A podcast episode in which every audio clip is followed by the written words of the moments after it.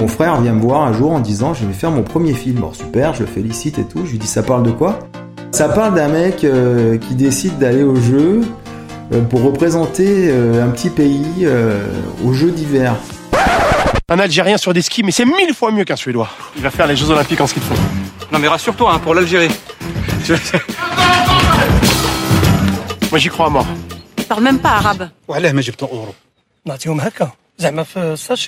Normal. Ouais, non, mais alors là, excuse-moi, mais il n'y a pas besoin de parler arabe pour faire du ski. Euh, ouais, il a raison. Pour te qualifier, il faut que tu fasses des courses de Coupe du Monde. Des courses de Coupe du Monde. Oui, je te sens fébrile là. Eh ben, c'est bizarre, parce que sur ce podcast là, moi aussi, je te sens fébrile. Podcast, à la rencontre d'un Algérien qui a marqué le ski de fond et la pellicule cinématographique. Alors, Noradine Bentoumi, donc moi je suis euh, franco-algérien d'origine par mon père qui est arrivé d'Algérie en 63 et donc ma mère qui est toulousaine et euh, j'ai vécu toujours dans la montagne. Donc j'ai vécu euh, quand j'étais jeune euh, en Savoie à Modane ensuite à Albertville. Donc je connaissais déjà le ski. Et donc c'est ça aussi qui m'a qui m'a un peu dirigé vers cette aventure. Euh, sinon, pour me présenter, bah, actuellement, euh, je suis quand même ingénieur de formation, donc je travaille euh, dans une grosse entreprise d'informatique et je je vis sur la région de Grenoble depuis maintenant plus de 20 ans. Et voilà, j'ai trois enfants. Voilà, ce qui me prend pas mal de temps. Et toujours passionné de sport. J'ai fait beaucoup de sport dans ma vie. Bon, bah maintenant en vieillissant, ça se tasse un peu, hein, on va dire, comme tout le monde.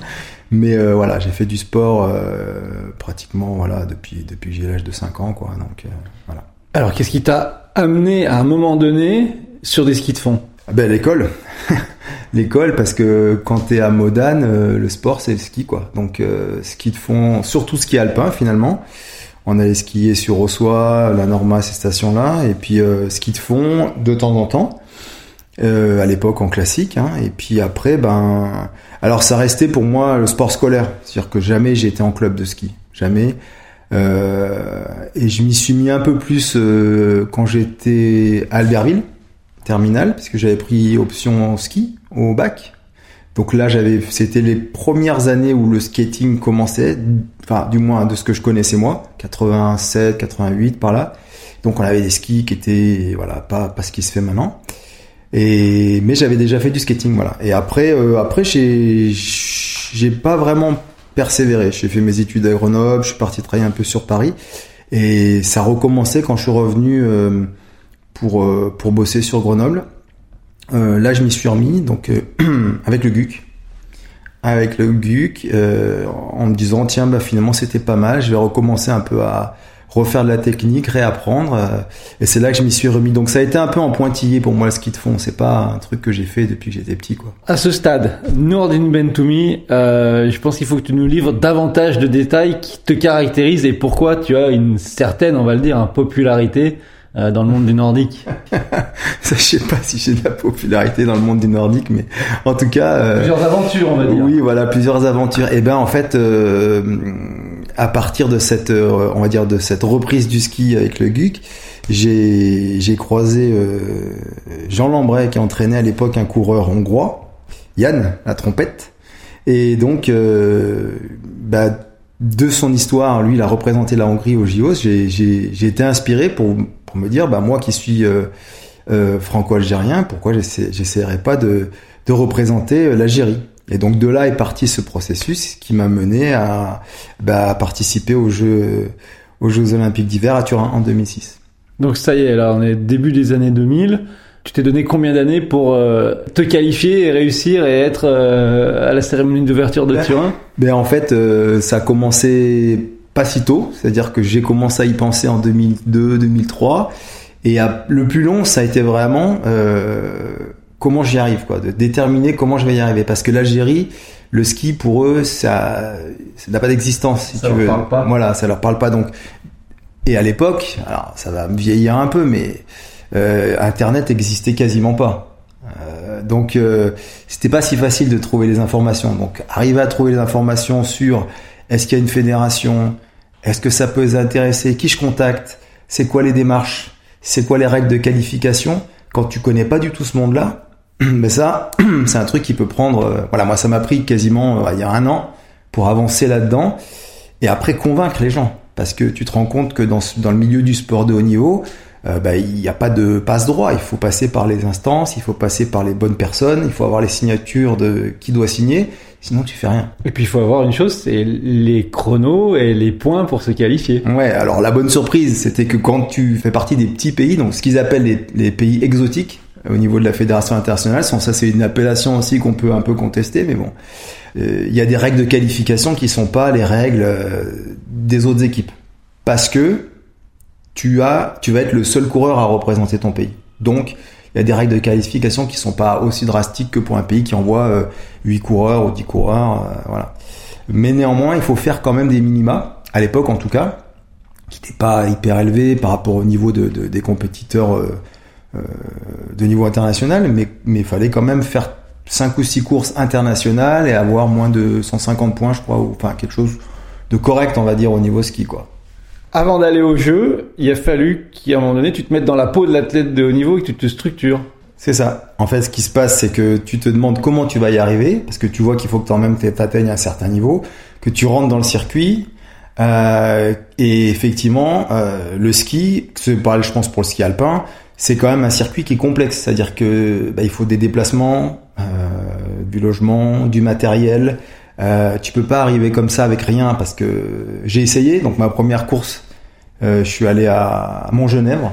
J'avais une paire de skis, j'avais rien. Euh, et, et j'ai vu tout de suite, quoi, quand je suis arrivé, que ça serait compliqué, que étant d'un niveau plus faible, étant pas entraîné comme eux, ayant pas forcément la même capacité physique non plus, même si j'étais assez sportif, euh, t'as déjà tous les handicaps en arrivant. Donc derrière, si tu te mets pas un peu, si tu te facilites pas un peu la tâche, et je suis allé rentrer dans le dans le stand, je me rappelle de l'équipe d'Italie, en leur disant vous pouvez m'aider pour faire tes skis pour demain matin, parce qu'il faut savoir que t'es tout seul. Eux, ils ont des farteurs, ils ont des coachs, toi t'es tout seul avec ton matériel, donc tu fais tout transport, réservation, fartage, tout.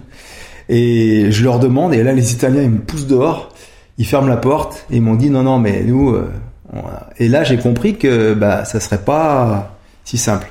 Et c'est sur Montgenèvre que du coup, bah, je suis allé voir l'équipe de France. Et je suis allé voir euh, Vincent Bitos à l'époque qui courait. En lui disant ben voilà je suis tout seul euh, est-ce qu'il y a moyen de, de, de m'aider quoi? Il m'a dit moi je peux rien faire euh, tout seul. Moi je suis coureur c'est pas moi qui décide mais je vais en parler. Et derrière j'ai été recontacté et l'équipe de France en fait a accepté de me prendre euh, avec eux pour les stages de préparation et donc pour moi ça a été vraiment un truc euh, qui m'a beaucoup aidé alors même si j'allais pas atteindre ce niveau là mais euh, mais pour structurer, comme tu dis, ma préparation, comment progresser, comment arriver, comment rentrer dans le circuit. Euh, pareil, quand j'allais sur les courses, bah du coup j'étais un petit peu avec eux, même si tu rentres pas comme ça dans une équipe, hein, euh, c'est normal. Hein, euh, ils ont leur, ils ont leur structure, euh, ils ont aussi les trucs qui sont propres à leur équipe. Mais quasi sur les stages, en tout cas, j'étais avec eux comme un coureur de l'équipe de France. Et ça, d'une part, c'était super pour moi comme aide, mais d'autre part, c'était une expérience, euh, voilà, super intéressante quoi. À côté de l'équipe, est-ce que tu t'es construit un environnement plus personnel avec des entraîneurs euh, là aussi plus proches de toi euh, pour Oui. la préparation physique, la préparation technique? Pas vraiment tout de suite. J'ai j'ai cherché, mais hum, ça a été difficile de trouver quelqu'un qui avait le temps de, de- de vraiment me coacher parce que j'étais pas déjà dans une structure comme ça. J'étais un peu tout seul. Et je me suis entraîné euh, pas mal la saison précédente avec Patrick Rémy sur la FECLA, qui lui m'a dit je peux pas te prendre en tant que coach parce que voilà j'aurais pas le temps. Bah, voilà, c'est c'est un peu compliqué. Hein, je comprends aussi. Hein. Mais euh, par contre, si tu viens en stage avec moi, euh, je te prendrai un peu euh, à part et on, on bossera un peu ensemble. Et puis, il me donnait pas mal de conseils. Donc, j'ai beaucoup progressé techniquement aussi avec euh, avec lui. Ouais.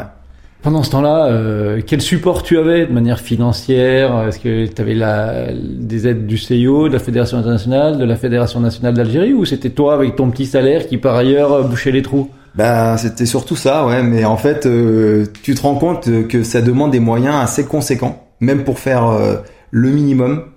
Euh, parce que un coureur international qui se pointe sur une course, euh, une Coupe d'Europe, une Coupe du Monde, euh, bah, il a euh, 10, 15, 20 paires de skis euh, qui sélectionne, il a tout ce qu'il veut comme euh, comme phare, il a des techniciens, toi t'as rien. Et donc, ne serait-ce que pour avoir le minimum de matériel, plus payer les déplacements, les hôtels, les inscriptions, etc., ça demande un budget euh, assez conséquent. Et en fait, euh, j'ai reçu quasiment aucune aide quoi, de la fédération algérienne.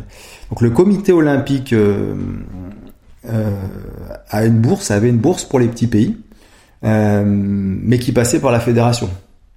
Donc euh, pareil, euh, gestion assez difficile de ce budget-là, quoi, parce que c'était pas toi qui l'avais en fait, c'était la fédération et bon, ça on pourrait en reparler aussi. Et sinon j'ai été aidé par mon entreprise en fait. Ouais, moi donc euh, j'ai, j'ai, je travaille, bah, je vais le dire, hein, je travaille chez HP. Et euh, à l'époque, la directrice des ressources humaines euh, a été assez sensible à ça. Et ils avaient quelqu'un qui avait fait euh, les Jeux Olympiques en tennis de table, en e-sport, Vincent Bourri. Et donc elle a dit, bah il y a pas de raison que s'il va aux Jeux Olympiques, même s'il va pas dans une équipe pour chercher une médaille, on le soutienne pas. Et donc elle, elle a réussi à m'obtenir un financement et des congés qui m'ont permis de participer au stage avec l'équipe de France. Donc voilà les soutiens que j'ai eus, euh, mais j'avais pas vraiment de structure autour de moi, de coach, etc. Parce que j'étais pas vraiment en fait inséré dans ce monde-là quand j'ai commencé quoi. Donc euh, après c'est difficile de, de convaincre les gens, euh, puis j'avais pas le budget non plus pour pour payer des coachs, etc. quoi. Donc toutes les courses je les ai fait euh, avec ma voiture. Je suis parti avec mes skis dans la voiture et voilà. Est-ce que tu peux nous expliquer comment s'est déroulé ton cheminement dans la préparation jusqu'aux Jeux Olympiques? Eh ben, eh, en fait, pour moi, c'était au départ une démarche personnelle, un peu un défi, tu vois, quand, j'ai quand j'ai compris que ça pouvait être possible. Euh, mais après, ça s'est transformé parce que comme mon père, ben, quand je lui en ai parlé, était hyper fier de ça. Euh, ça a été aussi ça, ça a été de revenir vers mon pays d'origine pour euh, pour en même temps bah, montrer euh, ça à mon père, en même temps moi revenir vers ça, sans, sans dire que, je veux dire quand t'es binational, t'as deux nationalités quoi. C'est pas que tu vas courir pour l'Algérie parce que tu veux plus être français ou l'inverse. Ça les gens comprennent pas toujours, mais c'est hyper important de dire ça. Et, et en fait, euh, il y avait juste l'idée de dire bah j'ai ça aussi quoi. Et, et par contre, Là où j'étais un peu déçu, c'était sur le, le, le retour que j'ai eu d'Algérie. Parce que moi, j'étais parti en me disant, mais c'est super, ils ont peut-être pas eu l'idée, ils ont pas de fédération. Tu vas arriver, tu vas peut-être, après les Jeux, bah, pouvoir trouver d'autres jeunes. Parce qu'il y en a plein, certainement des jeunes qui, qui ont double nationalité, qui pourraient euh, participer à des compétitions. Peut-être monter une petite équipe ou un truc comme ça. J'étais prêt à ça. Ou euh, rééquiper, parce qu'en Algérie, il faut savoir qu'il y avait des stations de ski il y a 30, 40 ans. Et bon, maintenant, c'est sûr qu'avec le réchauffement, c'est peut-être plus d'actualité. Mais je me suis dit, pourquoi pas... Euh, euh, faire des partenariats pour rééquiper une station de ski. J'étais parti avec cette idée-là. Hein. Et quand je suis arrivé, euh, bah, c'était un peu la douche froide parce que tu te rends compte que ça les intéresse pas du tout. Ils sont pas dans une démarche de construire quelque chose, ils sont dans une démarche de voilà d'être profiter un peu du système et puis euh, éventuellement euh, aller au jeu et, et donc j'ai bah, je me suis mis dans ce moule-là, mais ça ça a été un peu une déception. Ouais. Parce que du coup, tu allé en Algérie faire face aux dirigeants de la fédération pour leur expliquer le projet. Ben, plusieurs fois. Parce qu'en fait, tu vas une fois pour présenter ton projet. Parce que si tu veux convaincre les gens, tu peux pas, euh, encore une fois, juste faire par téléphone en disant bonjour, je voudrais aller au jeu, est-ce que c'est ok, quoi. Sachant que personne n'y était jamais allé. Donc pour eux, en plus, c'était, donc, euh, qui c'est le gars qui veut y aller? Est-ce qu'il a un niveau correct? Euh, pourquoi il veut, comment il va faire? Est-ce qu'il va faire, c'était ça leur question. Donc j'y suis allé pour les convaincre. Quand j'ai eu leur aval, ils m'ont dit bon, ok, mais euh, débrouille-toi tout seul, en gros. Donc un peu comme ça. Et derrière, il y a eu, bah, je suis allé chercher les financements, etc. Et j'ai vu qu'il y avait une bourse du comité olympique. Et donc après, il a fallu que j'y aille pour voir comment on pouvait euh, récupérer une partie de ce financement euh, bah, pour pour pour m'aider pour les jeux, quoi. Donc j'y suis retourné plusieurs fois. Mm. Et ton expérience des Jeux Olympiques, quelle est-elle voilà, de la cérémonie d'ouverture à, à, la fin des Jeux, comment tu les as vécus ces Jeux en Italie Eh ben c'est vrai que le, le, alors des Jeux Olympiques et des coupes du monde parce que j'ai fait deux coupes du monde. J'en ai fait une en 2005, 15, euh, 2005 pardon, et une en 2010 je crois pour euh, 2009 pour essayer de repartir à Vancouver. Ce qui n'a pas été possible parce que bah la place à l'époque elle a été donnée à un autre coureur, tant mieux pour lui, mais j'ai pas pu y aller. Mais euh, euh, le truc, le premier truc effectivement qui te marque, c'est d'être porte-drapeau parce que et surtout euh, au championnat du monde parce que j'étais euh, aux Jeux Olympiques à l'Albanie, qui rentré devant moi, mais au championnat du monde l'année d'avant où, où euh, Vitos fait une médaille aussi. et ben je rentre premier dans le stade. Donc tu rentres premier dans le stade avec ton drapeau algérien et là tu réalises en fait que c'est pas toi, c'est en fait tu représentes un pays. Et jusqu'ici je l'avais pas vraiment percuter ça. Tu le percutes le jour où tu rentres avec ton drapeau et qu'il y a que toi. Et là, tu dis, ben en fait, l'Algérie, euh, c'est moi ce jour-là. Et, et ça, c'est le, le truc vraiment fort, quoi. Oberhof, tu rentres en premier dans le stade et tu dis euh, c'est moi et je suis derrière l'Algérie ou l'Algérie est derrière moi. Et au jeu, tu te dis euh, bon, il y a juste l'Albanie devant, mais je vais me faire manger à la même sauce. Quoi. Je vais être euh, le premier sur les télés là, faut pas qu'il. Euh, ouais, c'est un peu ça. Sauf qu'aux Jeux Olympiques, j'étais pas tout seul, parce qu'aux Jeux Olympiques, j'avais pas trop vu de, de, on va dire, de staff jusque là, mais le jour des Jeux, on était 10 quoi. Donc. euh, Même il y en a qu'un qui porte le drapeau et c'était toi. C'est vrai. Alors la première, non, la cérémonie d'ouverture, c'était euh, la fille qui a fait le- la descente, euh, Christelle Douiby. Mais euh, mais à la clôture, c'est moi qui le portais. Ouais, on en a fait une chacun. Et, et mais c'est vrai que ça c'était des grands moments. Hein, c'est des grands moments, même d'attendre devant le stade avec tous les pays, parce que tu percutes que vraiment tu représentes un pays entier, quoi. Est-ce que tu as eu là-dessus, parce que c'est fort, est-ce que tu as eu des retours d'Algérie? Est-ce qu'il y a des copains qui t'ont appelé? Comment ça s'est passé? Ou est-ce que c'était resté dans la communauté française et... Non, vraiment pas. C'est c'est parce que ah, d'une part, moi j'ai assez peu de liens euh, à part ma famille, bon vraiment en Algérie, et surtout, euh, euh, bah, c'est pas un truc qui les, qui les, ils ont été beaucoup plus marqués par le film que par les, Jeux Olympiques, parce que les Jeux Olympiques d'hiver, ça a absolument pas la portée que ça peut avoir ici, euh, surtout à Grenoble. Euh, là-bas, là-bas, euh, les gens sont à peine au courant que ça se passe. Donc, quand tu dis j'ai fait les Jeux Olympiques, et puis en plus dans ma famille, qui sont quand même des agriculteurs dans une région qui est pas très, enfin c'est pas Alger, ni Oran, ni tu vois, c'est pas une grande ville. Pour eux, ça voulait rien dire, rien du tout quoi. Donc ça, c'est un peu particulier aussi parce que tu fais ton truc, tu sais ce que ça représente, mais il n'y a pas d'écho. Euh, et puis alors après, euh, les instances du sport algérien, euh, bon, tu vois déjà les les, les, les gens qui ont, qui ont été médaillés. Il y a eu l'histoire du médaillé en judo, je crois, après, médaillé en boxe, je sais plus. Les gens, ils rentrent avec une médaille d'argent et une médaille d'or. Ils ont quasiment personne euh, à l'arrivée à l'aéroport. Ils rentrent chez eux euh, tout seuls. Il n'y a pas de... Voilà, c'est c'est- c'est très étrange, mais mais il n'y a pas il a pas cette culture là là-bas. Donc non, assez peu d'écho là-bas. Voilà, assez peu d'écho. Tu as lâché le mot, donc, le film, parce que euh, l'aventure ne se termine pas à la cérémonie de clôture de Turin. Derrière, il vient ton frère. Euh, Explique-nous cette euh, voilà la genèse du, du film qui retrace euh, cette aventure de préparation, de qualification et de participation aux Jeux Olympiques. Ouais, bah, la genèse, c'est, c'est, bah, moi, je redescendais un peu des, des jeux, donc, euh, après 2006. Donc, avec aussi la déception de pas avoir fini la course, on en parlait tout à l'heure. C'est vrai pour moi, ça, ça a été une déception parce que je m'étais préparé, euh, je savais que ça, que je pourrais pas suivre. Parce que dans les courses d'avant, j'avais bien vu que j'étais pas, tu peux pas être au niveau de ces gens-là. Mais, euh, j'avais l'envie de bien faire, quoi. Et j'étais, je m'étais entraîné pour, pour finir la course. Ça, c'était mon objectif parce que j'ai couru sur le 50.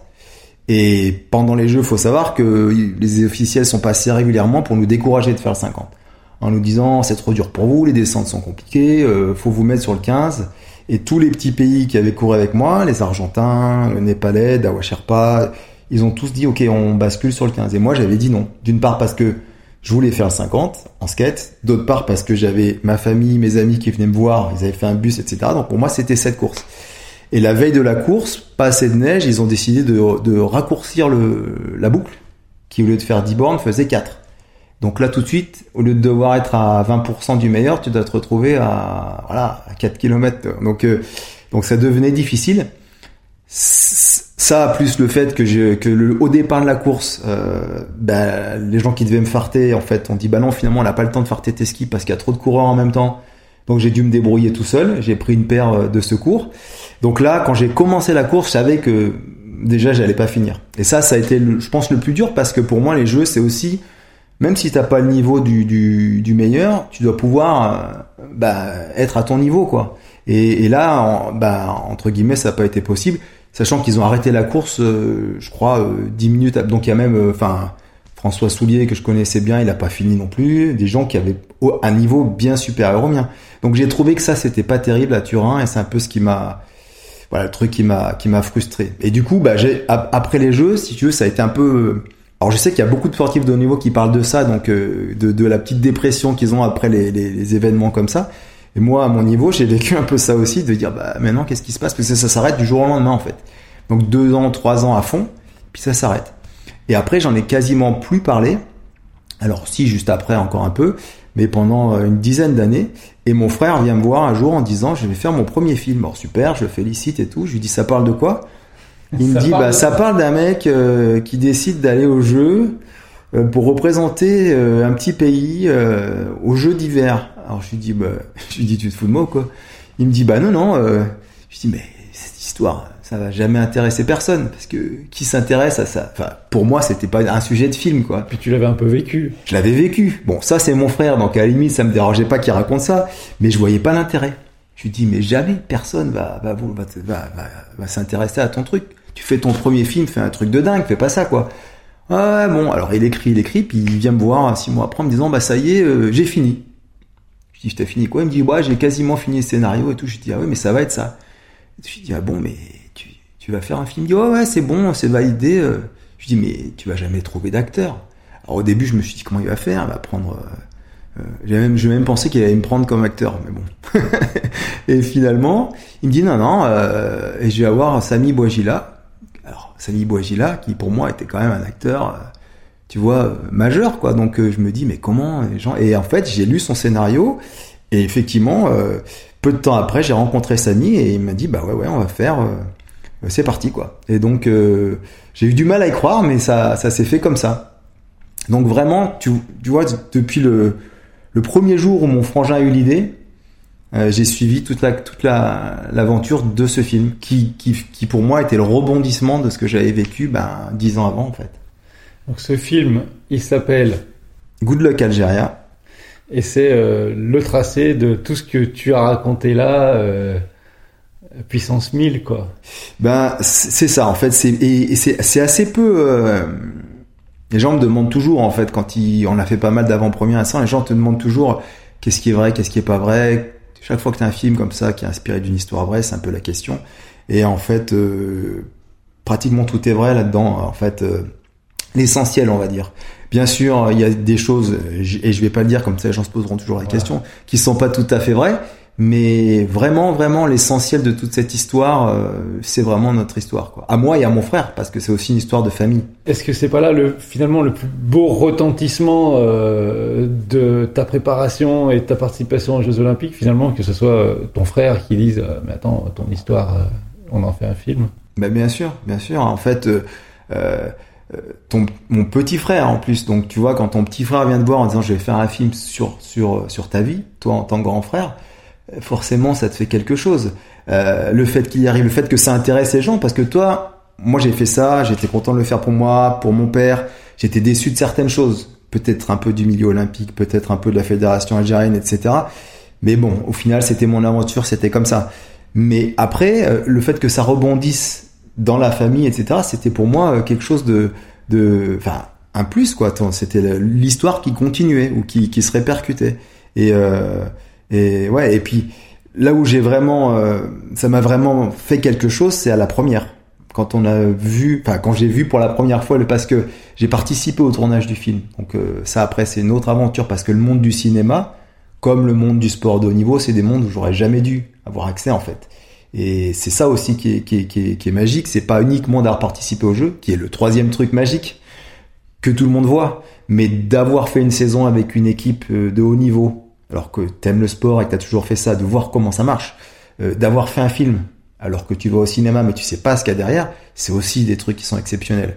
Et, et le et, ouais, ce que je voulais dire, c'est que quand je quand j'ai vu le film à l'Alpe d'Huez pour la première fois, et ben là j'ai parce que j'avais pas percuté tant que j'ai pas vu le film monter ce que c'était quoi. Au début, j'ai bien vu qu'il y avait des images qui correspondaient à ma vie, qu'il y avait des histoires. J'ai bien vu, j'ai lu le scénario deux, trois fois, donc je savais ce qu'il y avait dans le film.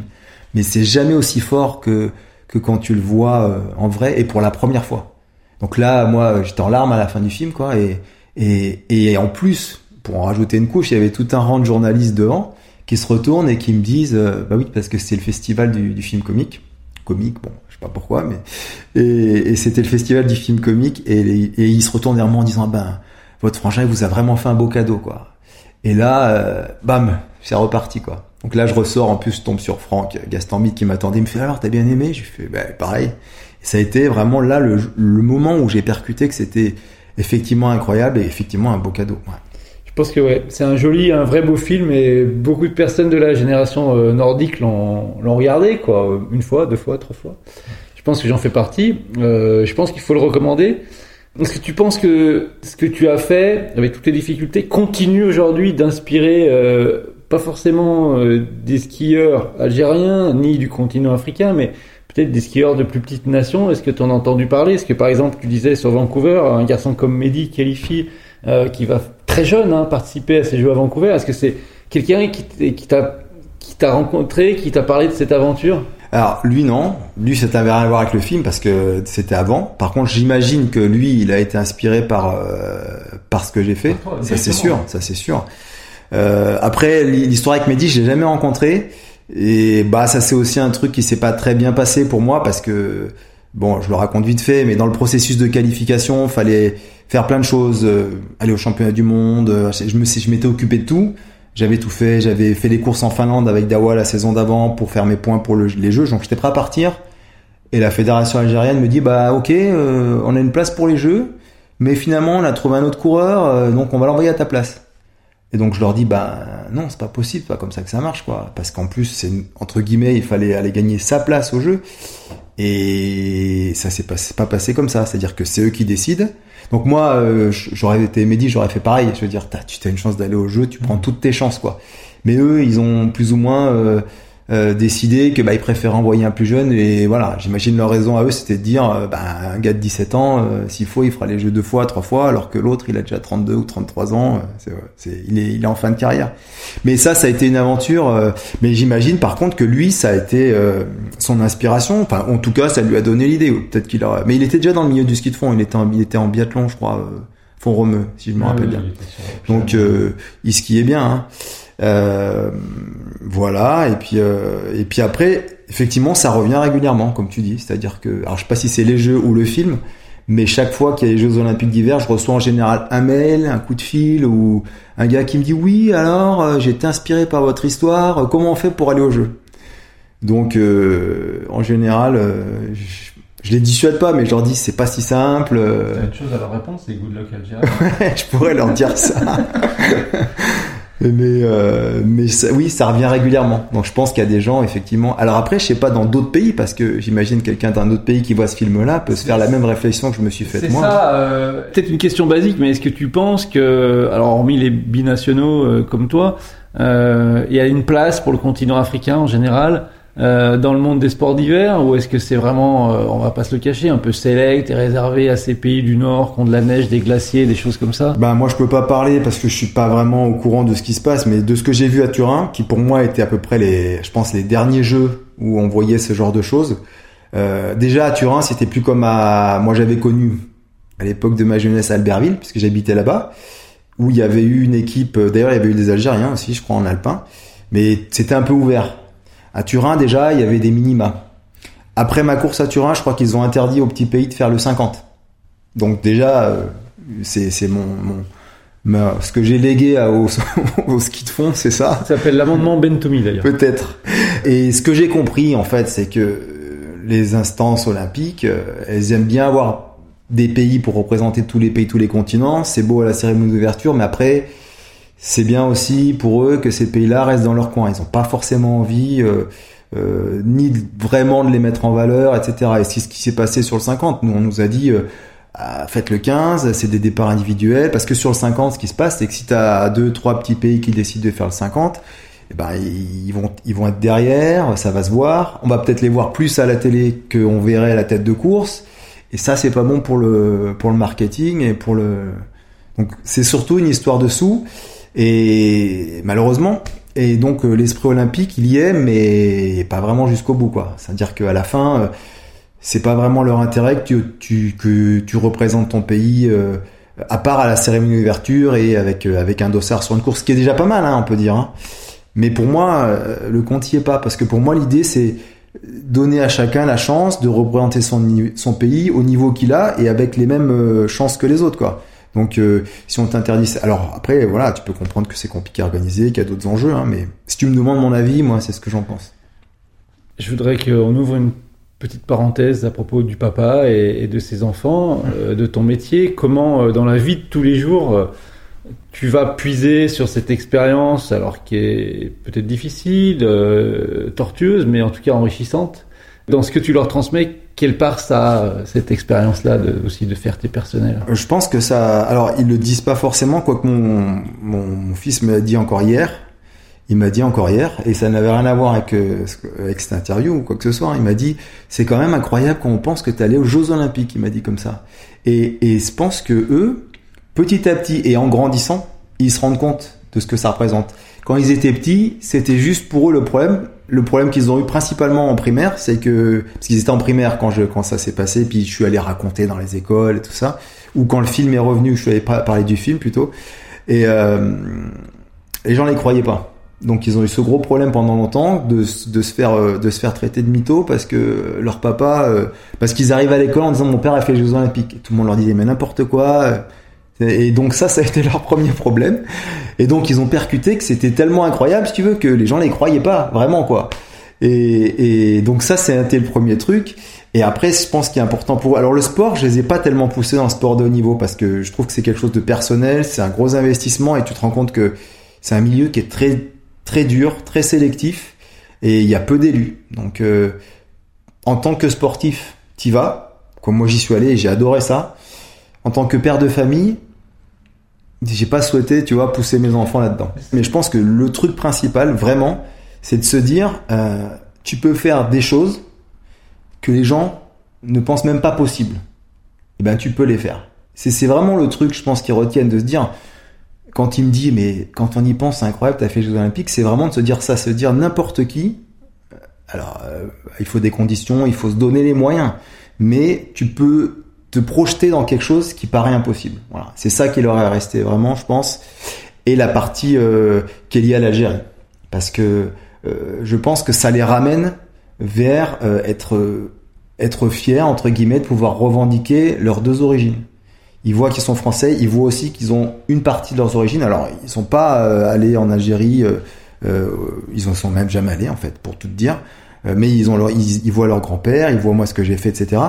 Et ils ont cette envie-là de dire, ben ouais, je, je, peux entre guillemets revendiquer aussi ça. Donc, ils sont aussi sensibles par rapport à tous les problèmes de racisme, à tous les problèmes d'exclusion de, vis-à-vis de ça. Donc, je pense que ça leur a donné ça aussi cette histoire euh, la dimension de dire euh, bah, t'as deux pays, t'as le droit de, de, revendiquer ces deux origines et t'as le droit d'en être fier. Quoi.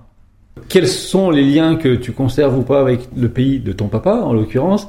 Est-ce que tu gardes un œil sur l'actualité, qu'elle soit politique, économique euh... Ouais, je suis un peu. Alors moi, j'y suis beaucoup allé quand j'étais jeune, pratiquement tous les ans avec mon père. Donc je parlais un peu, je connaissais très bien, je vivais très bien avec mes cousins, etc. J'y suis allé pas mal au moment des Jeux et ça fait un moment que j'y suis pas retourné. Euh, c'est une histoire que je suis hein, de, loin, mais je suis parce que d'abord mon père est branché en permanence là-dessus. Comme tous les immigrés de sa génération, c'est alors lui, il fait partie des gens qui sont venus travailler, mais qui avaient l'idée de revenir et puis qui sont pas revenus, ce qui a, ce qui a un peu raconté dans le film. Et donc, euh, donc tu vois ça, euh, ils, ont toujours cette connexion eux avec le pays. Donc moi, je l'ai par lui. Toujours, il me dit, il y a ça qui se passe, tes oncles ils ont dit ça, tes cousins ils ont dit ça. Moi-même, je suis, mais plus de loin, en tant que spectateur de l'histoire d'Algérie, qui est pas évidente, qui est pas évidente. Alors, euh, sans parler de, de l'après-colonisation, ils en sont jamais revenus, voilà, depuis 62. Euh, Et puis euh, la période de 90, où il y a eu ben, les, les frères musulmans, les, les islamistes, pardon, et donc toute ces, cette, cette partie, cette, cette, ces 10 ans quasiment de guerre civile, qui ont fait 100, 150 000 morts, qui sont passés inaperçus pratiquement ici, mais, mais là-bas c'était terrible, quoi. Et, et maintenant, c'est un peu, bah, on a vu les manifestations qu'il y a eu euh, les dernières années, mais ça, ça décolle pas dans le sens où il reste dans cette espèce de marasme, alors que c'est un pays qui a toutes les ressources pour avancer. Euh, une population jeune, une bonne éducation, euh, zéro dette, euh, des hydrocarbures, enfin ils ont tout, mais bon après je vais pas faire de politique aujourd'hui, hein, mais voilà, c'est un peu décevant on va dire. Et c'est ça moi qui me, qui me déçoit, d'avoir autant de choses et que ça et que ça se passe pas mieux pour ce pays-là. Mais je suis de loin. Et par contre là, j'aimerais bien retourner en famille. J'y étais déjà retourné, donc mon frère a fait d'ailleurs un reportage là-dessus qui s'appelle El Migri. Tu si, si tu as l'occasion de le voir sur Vimeo, je crois il y est, et qui raconte un peu ça. On était retourné avec mes deux frangins à l'époque où j'étais allé voir la fédération et c'était pas mal. Ça racontait bien, euh, un peu précurseur aussi du film. Et, là maintenant, je voudrais retourner avec mes enfants et leur grand-père qui est, encore euh, qui est encore vivant pour, pour qu'il puisse euh, y aller avec lui et voilà montrer que découvrir aussi leur, leur famille là-bas, quoi, parce qu'ils la connaissent pas malheureusement. Depuis les Jeux de Turin en 2006, est-ce que tu continues de faire du ski? Jusqu'en 2010, j'ai beaucoup skié, effectivement, et après j'ai un peu calmé sur la compétition parce que bah, déjà j'avais eu ma dose et puis je voulais passer à autre chose. Et puis euh, bon après, du coup j'ai enchaîné un peu des blessures, donc je, courais beaucoup, course à pied, je m'étais mis un peu au trail, j'avais fait la Saint-Élion, etc. Et maintenant, je peux plus trop courir, euh, mais je me suis mis au vélo. Donc, tu vois, cette année, c'est bizarre, hein, parce que j'ai eu toute une période où j'avais plus envie de remettre de dossard, parce que j'étais dans autre chose. Je faisais du sport pour le plaisir, par contre. Donc, j'ai jamais arrêté de faire du ski de fond, par exemple, jamais. Mais euh, parce que c'est vraiment un super sport, mais mais pas en compétition, hein, parce que j'avais plus le même niveau. Il y a aussi ça. Hein, quand tu es arrivé à un niveau qui est ton maximum à toi, c'est tous les sportifs connaissent ça, c'est très difficile derrière de se dire je vais remettre un dossard pour euh, pour aller deux fois moins vite quoi. C'est pas évident. Mais euh, maintenant j'ai presque de nouveau envie mais dans une autre optique quoi. Donc là j'ai remis des dossards en vélo cette année, j'ai fait l'étape du Tour euh, où j'ai vu d'ailleurs que les biathlètes avaient cartonné plus que moi. donc je refais un peu mais c'est pas pour faire de la compétition, c'est vraiment pour pour me remettre dans dans l'esprit de voilà d'avoir un dossard et d'avoir un, un départ, une arrivée, un, petit objectif et j'aimerais bien rattaquer, mais dans une autre optique, quoi. Euh, peut-être par, par la, la Transju euh, cette année. S'il y a de la neige, parce que malheureusement pour le ski de fond, chaque année c'est la question. Ta journée de rêve à glisser euh, sur de la neige, comment tu la vois, comment tu l'imagines là, et surtout avec qui?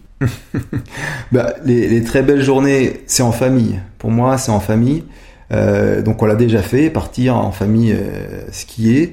Euh, en alpin ou en fond d'ailleurs, mais c'est vrai qu'en ski de fond c'est particulier, je trouve, parce que tu restes proche, tu es dans la nature, il n'y a pas euh, le bruit, etc., de, de, des remontées mécaniques. Donc c'est vraiment pour moi le, le, le, sport de rêve pour ça. Euh, et une journée, alors pas trop froid, hein, parce que la famille, ils ont du mal à, à les, départs à moins 19 ou moins 18, comme j'ai pu faire moi à Bessin ou ailleurs. Euh, ça passerait pas. Mais une journée ensoleillée, pas trop chaude, pas trop froide, une petite journée de fin février, début mars, sur un domaine sympa, euh, et en famille. Ouais, c'est vraiment comme ça, profiter et puis, puis transmettre. Parce que c'est vrai que mes enfants, euh, ils ont tous bien accroché sur ce qu'ils font. Alors, bon, ils font pas de compétition, mais ils aiment bien. Et, euh, et ben voilà, donner deux, trois conseils, les regarder progresser, je pense que c'est super, quoi. Est-ce que tu as une dernière anecdote que tu aimes raconter ou que, au contraire, tu ne racontes jamais? Bah, il y en a plein, il y en a plein, mais euh, des anecdotes euh, marrantes, je sais pas, mais il y a eu des anecdotes en tout cas euh, qui m'ont marqué, notamment moi en Finlande où je où je je voulais je devais faire une course de classique et j'étais pas trop au jus pour faire en classique, c'est un peu compliqué, j'avais pas envie de mettre les mains dedans. et puis quand tu dois courir une heure ou deux, une heure et demie après, t'as pas envie de, de faire ça. Et donc j'étais avec Dawa Sherpa, avec qui on a vécu euh, deux ans sympa parce que j'ai fait pratiquement toutes les courses avec lui. Et c'est un gars qui est quand même vraiment super, super spécial aussi dans sa mentalité. Et, et Dawa, il va, il dit euh, au gars, euh, eh ben, je représente le Népal. j'aimerais bien, ouais, j'aimerais bien qu'on m'aide parce que j'ai pas le temps de faire tes mes skis. Donc il a trois gars qui sont arrivés, qui ont pris ses skis, qui ont dit mais y a pas de problème, reviens dans une demi-heure, on va te faire tes skis et tout ça.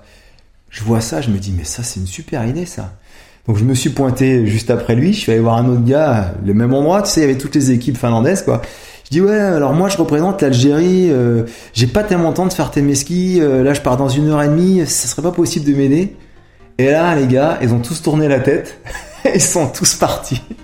Et là je me suis dit, bah en fait, euh, voilà, cette anecdote elle m'a marqué pour ça, c'est de dire il y a rien qui est, qui est, acquis, tu peux pas imaginer ce qu'il y a dans la tête de la personne qui est en face de toi, et quand tu représentes quelque chose, tu représentes tout.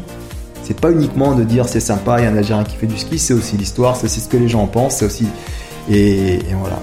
Ça, c'est pas, pas une anecdote qui est très comique, entre guillemets, mais c'est une anecdote qui m'a marqué. Le film retraçant l'aventure nordique de Nourdine Bentoumi s'appelle Good Luck Algeria. Il est à voir depuis de nombreuses plateformes. Ce Puffcast avec Nourdine Bentoumi est à écouter, réécouter et partager sur puff.fr. Le film comme le Puffcast, dans les deux cas, sont à déguster armés d'une kombucha alp, kombucha alp, boisson vivante, finement gazeuse, à base de thé fermenté, aromatisé sans alcool, fabriqué dans les Alpes à Grenoble, à retrouver et à commander sur kombuchalp.com. A très vite